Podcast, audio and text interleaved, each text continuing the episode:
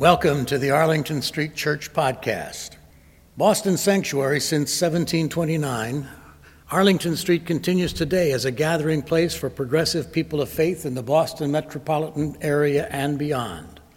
Please visit ascboston.org for more information about this historic Unitarian Universalist congregation. We're located at the corner of Arlington and Boylston Streets in downtown Boston, Massachusetts. Arlington Street Church gathered in love and service for justice and peace. Good morning. Did you sing in the shower this morning? Did you hum along with the car radio or your iPod on the T? Well, if so, you were performing the kernel of spiritual practice even before you set foot in this church.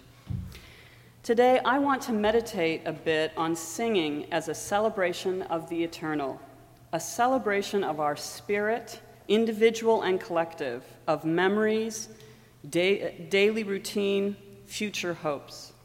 A little background to our meditation. I grew up in a musical family. My dad called us the Von Trapp family singers. And I sang in school choruses as well. But I stopped singing when I went off to college. And it's not a coincidence that I also stopped attending UU services. During the 15 or so years that followed in the desert, you might say, I didn't put those two voids in my life together with my depression. Go figure. But then gradually I came back to both my spiritual home and spiritual practice when I joined the Arlington Street Church Choir. However, my insight about the power of the divine in the act of singing didn't come to me in church. It came in a nursing home. Let me explain. My, grandpa- my grandparents got married in 1930, the first year of the Depression, in a house, not a church, their wedding song was I Love You Truly, my grandmother's three sisters singing and playing piano. I love you truly,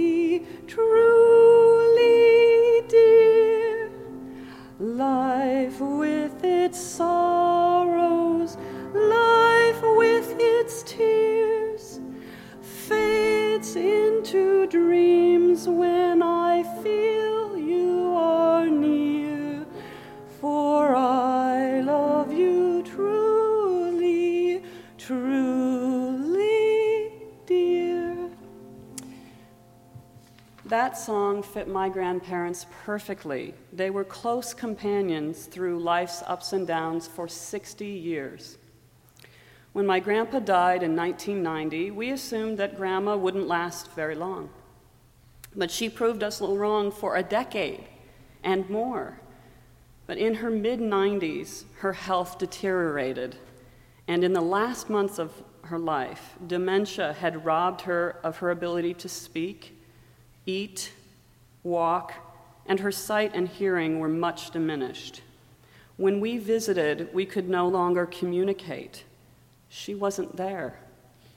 But when we sang, I love you truly, she sang along, perfectly in tune. That, to me, is evidence of the eternal. The divine spark of music in one's core, in our souls. And her example is what made me be more mindful of my own singing and of the power of song. I began to think about this simple yet incredible fact. Our bodies are the instruments of celebration of life. Our breath, lungs, vocal cords, and emotions are the only things we need. So everyone has access to this spiritual practice. Alone or in community, listening or taking part, we can all be transformed by singing. And we also transform the song into something new. It doesn't matter how many times you sing the same tune, it's always different, right? Because it is sung at that particular moment in time. When we are humming along with the radio, rocking a baby, singing hymns in church, or spirituals at a peace rally, we are singing a new song to the eternal. Whenever I hear, I love you truly, I think of my grandmother and my grandparents' enduring love. In your mind's eye, can you think of a moment when hearing a song has transformed you? Maybe it was your child singing Wheels on the Bus, or Pavarotti's Nessun Dorma, or Spinal Tap's Stonehenge. Listening mindfully to singing can also be spiritual practice if it connects you to the breath, emotion, and beauty of the singer's experience. As it transforms individual singers, we know that song can be a mighty instrument of social change. A single singer can ease pain and grief of communities, calm crowds and bind them together, or incite them to action by singing, singing truth to power. Paul Robeson said, I shall take my voice wherever there are those who want to hear the melody of freedom or the words that might inspire hope and courage in the face of despair and fear. In this spirit, Stephanie McGuire will preview a song from her recital at 1 p.m. to benefit Arlington Street Church's work in New Orleans.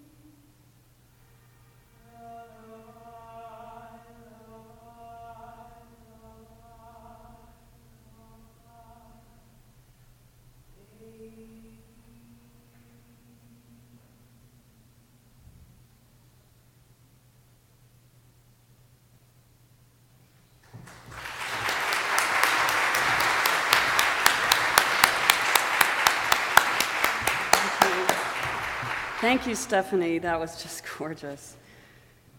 We've just heard the power of one voice. Now let's think about many voices joining together. Our UU reading group recently finished Muriel Barbery's novel, The Elegance of the Hedgehog. Anybody else read that?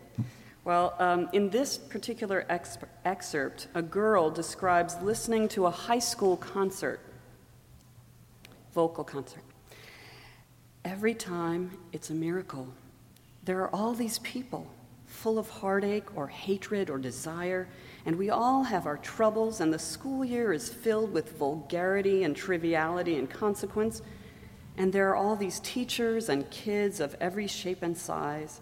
And there's this life we're struggling through, full of shouting and tears and laughter and fights and breakups and dashed hopes and unexpected luck. It all disappears just like that when the choir begins to sing. Everyday life vanishes into song. You are suddenly overcome with a feeling of brotherhood, of deep solidarity, even love, and it diffuses the ugliness of everyday life into a spirit of perfect communion. I'm no longer myself. I am just one part of a sublime whole to which the others also belong. And I always wonder at such moments why this cannot be the rule of everyday life instead of being an exceptional moment during a choir. A book member commented, Yeah, it works when it's a good choir. Which brings me to the primary obstacle, whether in private or with others, that has kept some of us from singing. We think we can't. We've been told we can't. We listen to our voices and compare them with Kiri Te Kanawa or James Taylor or Stephanie McGuire, and they come up short. Well, of course they do. 99.9% of us, us have bodies that don't conform to the standards of beauty we see on TV and in movies. But does that mean we shouldn't go out in public? Remember the song, Everything is Beautiful in Its Own Way? Well, it's the same with singing. And for definitive proof, I have two words for you Bob Dylan. That's right. Say what you will about the man's songs, I doubt you'll find many who characterize his voice as beautiful. And don't get me started on his harmonica playing.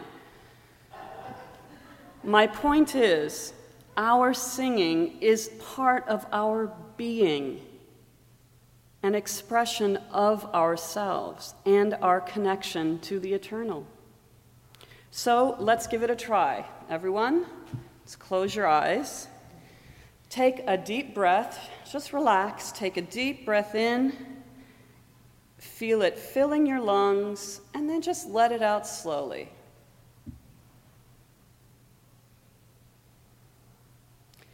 Now take another deep breath in. This time, as you let it out, hum on any note or tune that you want until all your breath is gone. Let's hear you.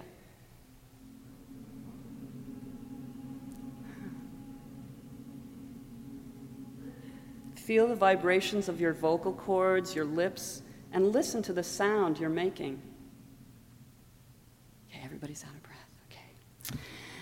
Now, this last breath, I want you to take in deeply and let out again, humming on any note or tune. But as you're aware of your own sensations, go ahead, humming. Listen to those around you. Listen to everyone breathing and humming.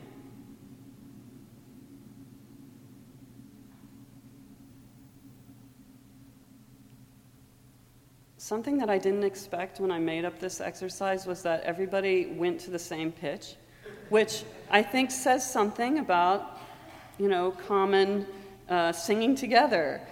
Um, safety in a crowd, perhaps, I'm not sure. So, this exercise in mindful singing demonstrates its simple power. We're all familiar with its personal aspects, expressing feelings, hearing our voices, feeling our breath, and so forth. But when we are mindful of those aspects, it doesn't matter what tune we are singing or humming, what note you're humming, or what sound you're making. We are singing a new song to the eternal. And when we make an effort to do this regularly, it can become spiritual practice. And we do ourselves and the world a great disservice when we hold ourselves back from experiencing what is to me the most spiritually powerful aspect of singing, and that's singing with others. Which brings me to another anecdote. One winter when I was a kid, our family was invited to our friend's home for a carol sing. The hostess gathered everyone in one room, and uh, kids and adults, everyone, into the living room and arranged us in five groups sopranos, altos, tenors, basses, and tone deaf. Although I'm not sure this was the best way of going about it, the point is everyone was expected to join in, and they did. This pertains directly to singing as spiritual practice. When we lend our voices, our sounds, whatever they are, we're adding ourselves. We add volume, emotion, and shape to the song of the group. When we sing the song, we are a gentle, angry people. Does it matter if we don't sound like the Mormon Tabernacle Choir? And isn't it better that we don't? Let's give it a try now. Please Stand and join me in singing hymn number 170 We Are a Gentle, Angry People.